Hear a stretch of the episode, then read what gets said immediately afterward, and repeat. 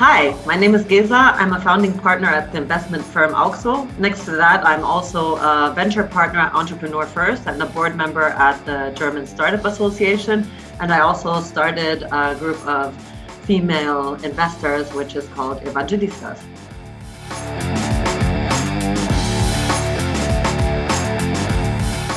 This episode is brought to you by WHU, the Otto Beisheim School of Management. WHU is reshaping the way students learn about business, management, finance, and entrepreneurship through its innovative programs and partnerships in Germany and across the globe. To learn more about this globally ranked university, visit whu.edu today. Hey folks, Garrett here. In this latest episode of the Most Awesome Founder podcast, we're sticking with stories highlighting the importance of diversity in entrepreneurship. And today we're speaking with Gesa Miczaika, entrepreneur, investor, and partner in Germany's first all female VC firm, Auxxo. Of course, we're discussing diversity in startup world, the disparity of capital deployed to male versus female founders, the competitive advantage of leading an all female VC, and so much more. Gesa is truly an advocate for equality and an inspiring voice in the German startup ecosystem. There's so many takeaways and much to learn from this episode, so I hope you enjoy it. Coming to you from WHU on the banks of the Rhine River in beautiful Vallendar, Germany. This is the best and most awesome founder podcast a show about entrepreneurs, innovators, advisors, and educators, and the stories that make them who they are today. So, Gesa Miczaika, thank you so much for joining us on the podcast. Uh, really looking forward to having this uh, conversation with you. Me too. Thank you for having me. Um, as I as I told you offline, um, this season of the podcast, we're putting a, a big focus on female founders and uh, diversity in the entrepreneurial ecosystem. So when I was introduced to you, I thought, man, I couldn't imagine someone better to have this conversation with. So really looking forward to digging in. Yeah, it's my absolute heart topic. I love this topic and uh, I'm really passionate about it. And I think uh, there's a long way to go in Germany. And I'm hoping uh, to contribute to get that diversity um, more in the in the whole ecosystem. Awesome, awesome. It is an important one. So the way I kick off these episodes with all of our guests is a little bit of a deep dive into you you know so we can learn about you as a founder and an investor so maybe you could just start kind of telling us your your story of where you come from to how you got to where you are today sure um, concerning my founding story, I think uh, I can start by uh, I was the first employee at a company called Blacklane. And uh, this was just by chance because I wanted to start my own family. And um, I worked in the consultancy before that. And um, so I, I, quit my job without having something new. And uh, at an alumni event, I met my first uh, project leader again at the consultancy and I told him I need a job for a couple of months. Do you know anything? And he said, Well, I'm in stealth mode right now. I'm starting my own company and um, and maybe you can help me out with that. So I was the first employee. I was the first one at the office before the two founders were there, and it was pretty cool because I helped set up uh, most of the commercial side of the business. Um, uh, I also got brought in one of the first investors, who was my husband, as a as an angel, and um, well, we kind of, uh, I, I, helped set up this company and I, um, it took me a little longer than I thought to have my first child. So I was there two and a half years later, um, still. and the company grew to around 200 employees and was available worldwide, the services. Um, and then I decided to become a digital consultant. And through my digital consultancy, I was uh, working on the one hand with startups who were uh, had some growth topics, growth issues, and on the other hand, with uh, corporates who wanted to digitize, whereas most of the time it uh, the topics would be, okay, should we buy a startup, and if yes, which one should we buy? So I was seeing lots of startups, and I was seeing lots of investors, and um, these two worlds just kind of um, appeared to me. It seems very um, monotonous. So uh, it was uh, only males um, coming from the same school. So it was HHL, St. Gallen, whatever. Uh, and um, and they were of a similar age, similar background. And I thought, well, this is um, really interesting, and um, I, because everyone underlies their similarity bias, and I do as well. I, I should use my similarity bias and invest in uh, also use just invest in this area because I would probably be seeing uh, different founders and different topics and uh, finding a niche which uh, hopefully can make me really rich. so that's that's how I basically started. And um, my co-founders had a similar idea to me, and we got together and we said, okay, let's just tackle this. And uh, why don't we found Auxxo? And then uh, we use our similarity bias and um, and invest. And uh, probably we're we're going to find things that uh, the typical VC won't look at, and we will find. Uh, um, attractive returns with that, and that's how we started. And since we've uh, done ten investments within Auxxo, and um, um, seven of those teams actually have at least one female founder. Um, and there's only one team which is uh, all male German. Mm-hmm. So that's um, yeah, that, that's that's basically our story. Cool, cool. So you you dove into a world and a space as as you mentioned that is pretty uh, male centric, at least in Germany, arguably all over the world. Did you find any opportunities or obstacles as a result of being a, an all female VC team? I would say only opportunities in this case because um, look at what I always uh, I, I, try to describe it this way: those these people um, see guys in a blue shirt the whole day and and every day, and um, then these three women come along and they're just happy to talk to you because and happy to discuss with you because it's just a different perspective that you bring in. And that's why i would say it was only an opportunity and that um, we have only encountered open doors all the vcs really are helping us with um, uh, due diligence, for example, or if we need an opinion, we can always call up um, many people who are working in VCs and uh, who are really open to helping us. And I think there's also because the whole um, diversity issue is such a big issue that they uh, also like discussing with us about it. And our approach was always to say we invest in, in two areas. The first one is um, sustainable growth, just uh, opposed to what a typical VC needs. A typical VC would, would need exponential growth. And um, and we think that cash efficient business models uh, also lead to the same uh, returns. Um, and on the other hand, we like investing in, we, we call it founders with a progressive DNA. So uh, those are people who are impact driven, who um, think diversity is important, who use Work 4.0 in their own companies, and so on and so forth. And uh, what we notice is that why I'm saying it's an opportunity. Also, um, we started investing this way, and then Corona hit, and all the VCs um, noticed that uh, the, this type of thinking, like the sustainability um, part of the whole investing, is something that is um, uh, can be attractive. And since then, it's actually pretty funny that we've been having so many conversations with people who ask us, so how how does that work with the cash efficient uh, business models, and how do you evaluate them, and how how do you get to get to know them, and so on and so forth. So it's uh, I think it's really nice that we can give something back after having gotten so much out of this VC ecosystem. Are you guys focusing on any particular sectors in your investments? Yes, we have several sectors which are just um, like health tech, med tech, um, uh, food, um, HR. We have um, um, fintech. Uh, there, there's different sectors we look at. I would say all of them have to have some kind of good for the world. So we, we try to invest into companies that have some kind of uh, yeah positive outcome for the society or for the world.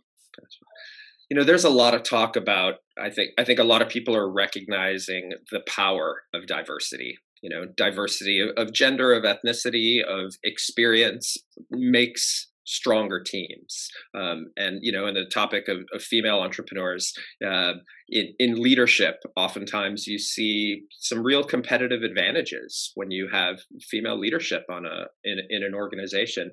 Would you say that you guys are finding that you in a in a competitive space where deal flow is arguably limited and and capital is uh, is more at least more readily available than in years past. Would you say that you might have a competitive advantage because of the makeup of your organization? Yes. Yeah. yes i would say so. I would say so. I think the competitive advantage and um, it's sad to say but it's uh, just because of the makeup of our team yeah. that um, we yeah we do have the competitive advantage at the moment. We get a lot of deal flow um, that's not been we get a lot of pr um, we just because the diversity is a, a, topic that is being addressed by everyone, by politicians, by VCs, by everyone.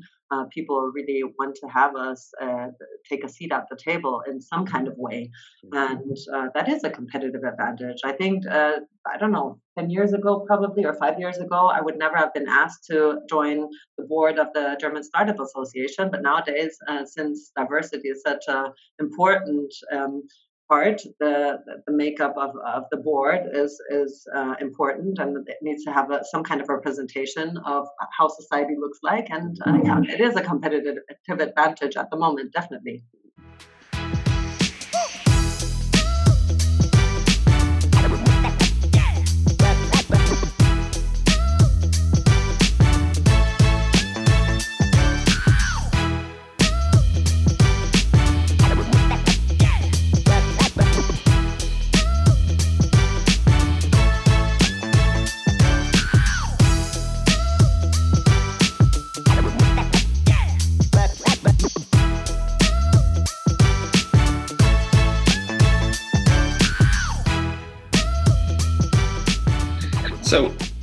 If you guys are identifying and experiencing that that advantage as investors in the space, what do you think is is happening with entrepreneurship? Because I think female founders are still grossly underrepresented when it comes to raising capital. Um, I think you and I talked about uh, um, a, a, report that came out recently that was showing how you know female founders are still such a small fraction of the ecosystem.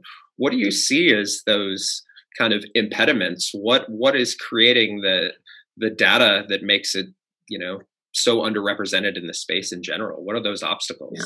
Maybe I can go into into the study. So this year, the German Startup Association published the Female Founders Monitor for the third consecutive year in collaboration with Google.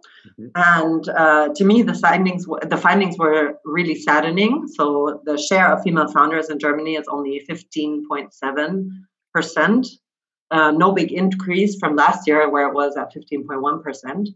Um, if you compare this to the share of women founders of new businesses in general, so not startup only, uh, which is at 40%, you can see that there's a big lag 40% and 15.7%, right? Um, so, what we found is that there's so many reasons for this and um, there's so many parties involved in in this and um, because this podcast your podcast is uh, is addressing the founders or the potential founders i would like to not address what the politics can do better or what um, vcs can do better or so on but maybe we can focus on um, the what what um, what founders can do and um, so I think that the first of all, the gender bias in funding is something that founders have to know and have to address in some kind of way. And the second is the lack of networks that especially female founders have. Mm-hmm. And those are the two things where I would say um, uh, if you if you are trying to uh, found a company, if you if you I really want more women to uh, found companies, so please first of all, uh, address the gender bias in funding, try to find the right um, uh, funding partners, or maybe uh, change your pitch the way that the funding partner that you want would would uh, potentially uh, invest into. And the second one is actually uh, dig in, into those networks that are there, and that I I can say because I've experience in this that are happy to have you if you just um, take the step forward and and and take them. I, want to, that's really great advice. I want to jump into both of those uh, those topics with you a little bit the the gender bias and funding and and the networking side of things. Let let just to tackle the first one, this, this gender bias and funding.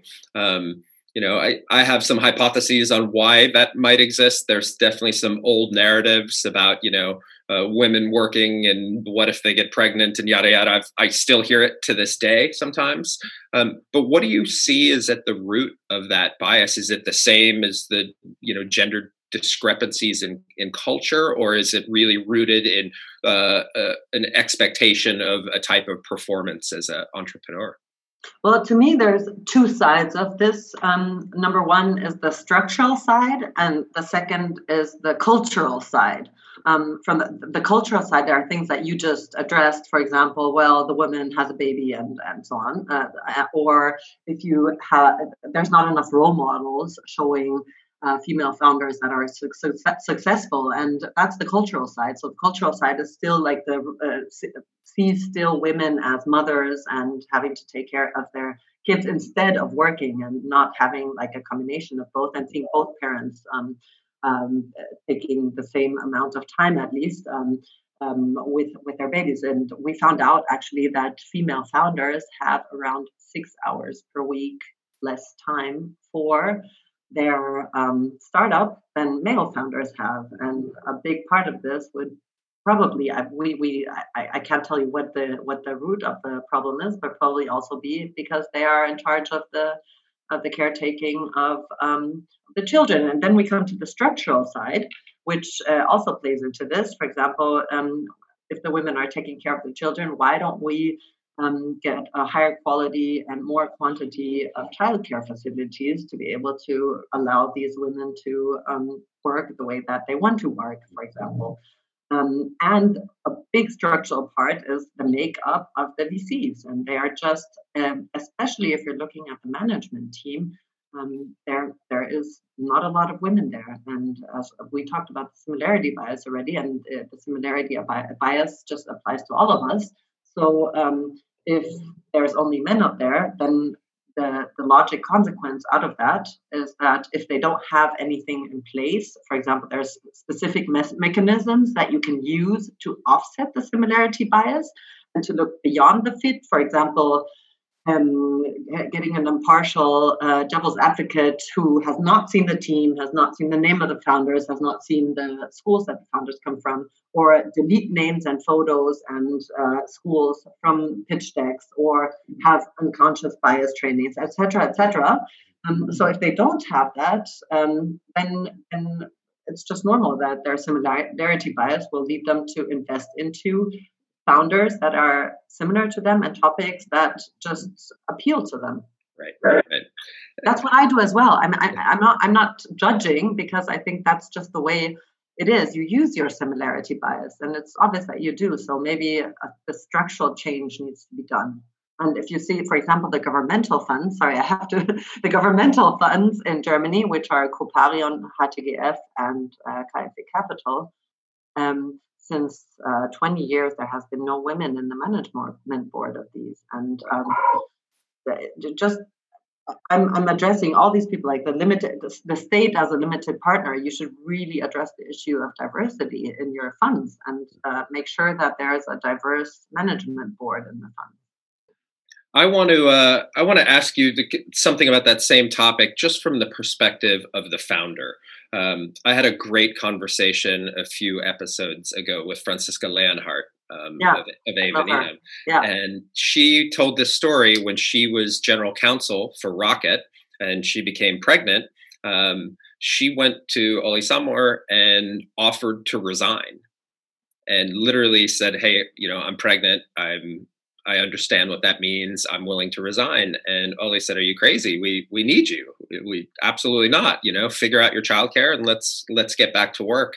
But she had this preconception that becoming a mom is is going to be perceived as affecting her career. So she was even proactive in kind of taking herself down a notch. Is there is, is that something that is a concern too on the founder side that they need to have a, a greater sense of confidence that Um, maybe in this case she thought there was going to be a bias towards it and and there wasn't. Of course yeah. it worked out really well in the end but in terms of the founders themselves women um, you know is there some education that they need to be aware of? Not just of the risks but uh, the flip side as well i think they need just more role models showing them that this is possible mm. because it's um, as i said it's probably just a cultural thing um, what Franziska did has cultural roots she thought she cannot go on doing this. Um, and uh, big kudos to Oli Samwer um, that he actually told her to stay on and to get her childcare um, sorted out. And I see that I, th- I, think the main issue is just showing role models, showing that this is possible.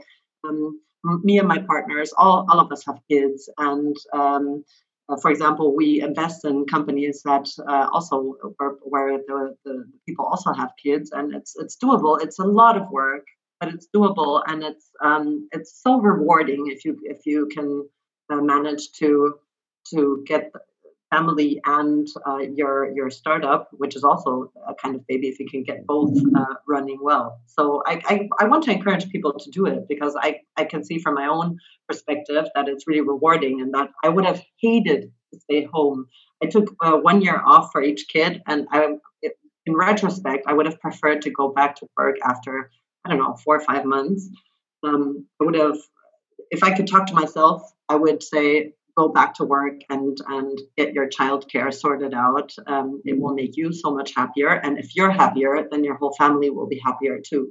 So that um, yeah, we I, I just think we need more role models, and there are there are several out there. I mean, um, my co-founder is actually currently in the hospital having her fourth child and um, and she just managed. Uh, she Fabiola, uh, you can look her up. She just manages this really well. She had three kids within three years, and in those three years, she did around 15 angel investments by herself. Um, and it's doable. It's doable if you really want it. It's doable, but it's a as I said, you you need a lot of childcare, and um, and but I want to encourage you to try it at least.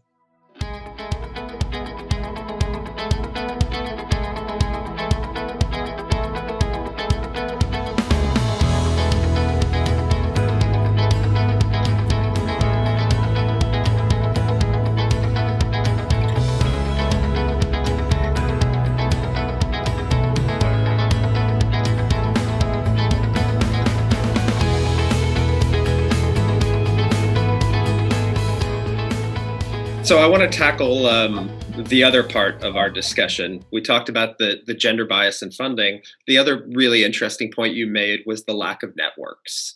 Um, you know, I, am a big believer, and I've had this conversation more than a, a dozen times. Of you know, it's it's not who you know, it's not what you know, but it's often who you know. Um, if if women and you know other people may have a disadvantage when it comes to having those kind of strong networks to to build your your startups your organizations around how what do you see as some of the opportunities that uh, women should look out for to be able to expand their networks yeah. Well, I think, first of all, you have to know networking is really important. So, according to a study by, I think, LinkedIn and the Adler Group, um, 85% of jobs are filled through networking. This is something really relevant to know. And um, then there was a study uh, by McKinsey and the Lean In uh, organization, uh, which found out that women actually network less than men. Um, and if you see networking is super important, but women network less, then um, uh, you have to ask yourself why do they network less? And um, in my experience, so many founders told me that they don't like networking uh, because they don't want to be in debt to someone um, and they don't want to ask for favors or contacts or information. And um, I think networking is not about what can you do for me. It's about um, first of all, it's about your company and uh, if, that's the goal, how to get your company going, then maybe that should be a top priority for you. Uh, but it's about creating relationships and genuine connections. And it's about learning in general. And above all, it's helping your company grow. So what what do I recommend? Like what can you do? Um, maybe start with your inner circle of close female contacts. That's like the, the probably the easiest starting point. Then there's uh, ideas like you can start your own network. For example, I don't know of any network in Germany catering to female single founders. Um, so th- th- that would be an idea. Why don't you set up if you're a, a single founder um, and you're female, maybe you should uh, get in touch with other single female founders and uh, ask each other for help and use use that network. Um, and then also you could you should always ask for help or advice because in my experience, men do that, just women don't. For example, I get emails every week from um, other VCs asking me, oh, for example, um, I'm coming to Berlin and holding a workshop. Do you know um, of any office space, uh, conference room that we we could use? Women never do that. It's always men doing that. I mean, just ask. It's about your company, and you wanna you want it to thrive. And then also maybe use your board and your investors more than, than you do right now. Think strategically about whom to add to your company and to actually use them as your network. Um, like who has the right combination of skills, experiences, personality, and um, who can help you solve those strategic challenges that your company um, faces best. And um, founders don't think about uh, board attendees um, that because usually they always think it needs to be those that are defined by the shareholder agreement, but that doesn't need to be necessarily true. You can always have independent board seats and don't leave those vacant. Use those to network and also um, use your power of being different. As I said before, um, uh, have fun uh, with with networking because you are different in this area. It's only 15.7 percent uh, female founders, then you should use that and go out there and have fun. That's what I yeah, that's what I would uh, recommend you to do. that is awesome advice. That is amazing. You know, I, I, love this idea of like leverage your difference. You know, like you said, it can be a, it can be an opportunity as well. Um, I just I'm just curious for the the young female founders out there. You know, we have a lot now coming out of WHU, much much more than in the past um, that still are in the early stages of their careers, maybe their first venture, trying to build networks. Are there any recommendations that you have for existing organizations? You know, I, I, as someone, we talked offline a little bit about uh, acceleration and the value of mentorship. You know, mentorship can come from your investors, your board, you know, people more senior, but there's also great mentorship that comes from your own community and your peers.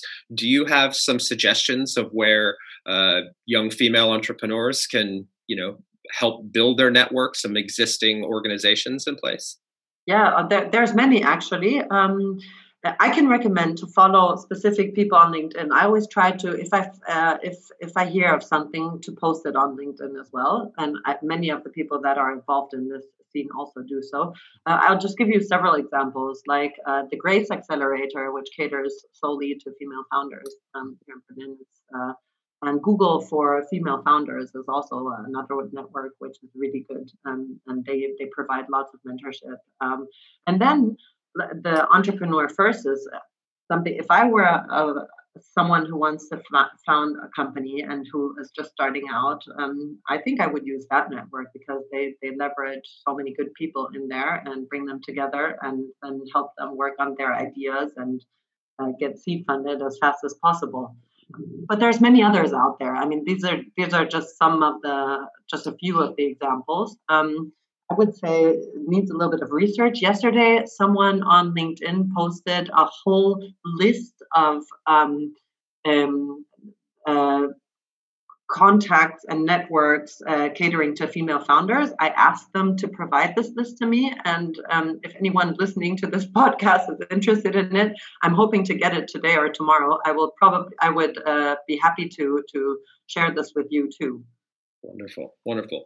I want to ask you kind of one more good content question, um, which is, you know, in your lifetime of experience as a as a, a, per, a, person in business and now as an investor, you look back, if you had one piece of advice that you could impart on young aspiring entrepreneurs, um, what would that piece of wisdom be? Resilience. Be resilient in everything that you do. Don't get like if you get your first no, it doesn't really matter. Try to get 100 no's before you actually um, um, change whatever you're working on. Try to get as much feedback as possible and be resilient. That's that's my main. Actually, that's my main uh, learning. If you, as I said, uh, I, think one, two, three, or uh, four no's uh, ten years ago would have to, would have offset me from a, an idea. But uh, when we founded Auxxo, I got so many no's, and people were telling me, "Oh, this is not going to work because the whole VC um, funding logic won't work with what you guys are doing." And uh, so far, I mean, we can't tell uh, how if it's going to be successful or not right yet because uh, we're only two years old. But um, but it, it's looking good. so be resilient and try it out. Don't let others uh, if 100 people tell you this is not a good idea, maybe you should think about it and maybe you should really consider what they're saying. But um, get those 100 no's before actually uh, not doing something. I love that. You know, I, I, always laugh how there's a lot of times there's not an English translation for a German word. I don't know if there's a German translation for the English word grit. You know, and having entrepreneurial grit, this perseverance, resilience, and effort all all combined together, I think is such a defining characteristic of what makes a successful entrepreneur. So that's great wisdom. A um, couple quick rapid fire questions for you that I ask all people that are on the podcast just to get a little bit of insight into the person rather than just the entrepreneur. But um, I always uh, learn a lot about someone by looking at what's on their bookshelf. So, yeah. could you maybe recommend a book on your bedside table, something you're reading, or something that you think uh, would be great reading for the listeners here?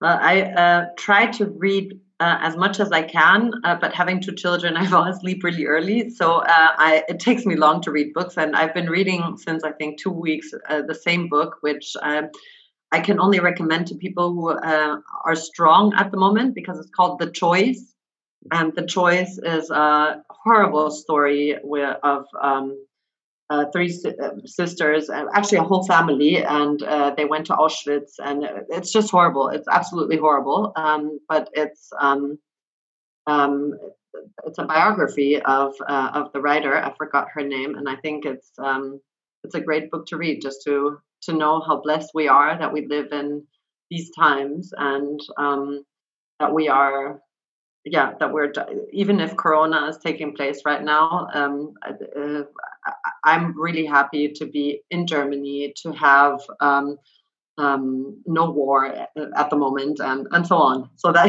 that's that's what i would say amen to that all right one one more one more question for you which is um, what's uh, cycling on your playlist these days you got a oh. recommendation oh. most of the songs I play are children's songs because we're in lockdown. I'm in quarantine with my kids, so right now it's a lot of Simone Sommerland and Volker Rosin. um, but we also um, have a playlist which we uh, which we are listening to a lot right now, and it's the greatest hits of all times uh, with uh, people like Frank, Frank Sinatra and Louis Armstrong and and so on. So um, I, I just like looking at the old or listening to the oldies right now. Mm. That's a great way to wrap up the day. Kids are asleep, glass of wine in hand, and a little a little uh, old blue eyes playing in the background. That sounds awesome. Gesa, where can uh, listeners that want to learn more about the work that you do, where can they find you online? Uh, LinkedIn is the easiest way to connect, um, especially if you're a female founder wanting uh, uh, someone to invest into your company. Please reach out. um, but we also have a website which is auxxo.de, a u x x o.de, and um, yeah, I mean, feel free to reach out. I'm I'm really happy to um, at least uh, invest. I don't know uh, one call um, to to help you, especially if you're a female founder. And that is the power of networking. Exactly. Gesa Miczaika, thank you so much for taking the time out of your busy day to, to have this conversation. I really look forward to sharing it with our audience and uh, sharing some of those wise words of wisdom that you have provided.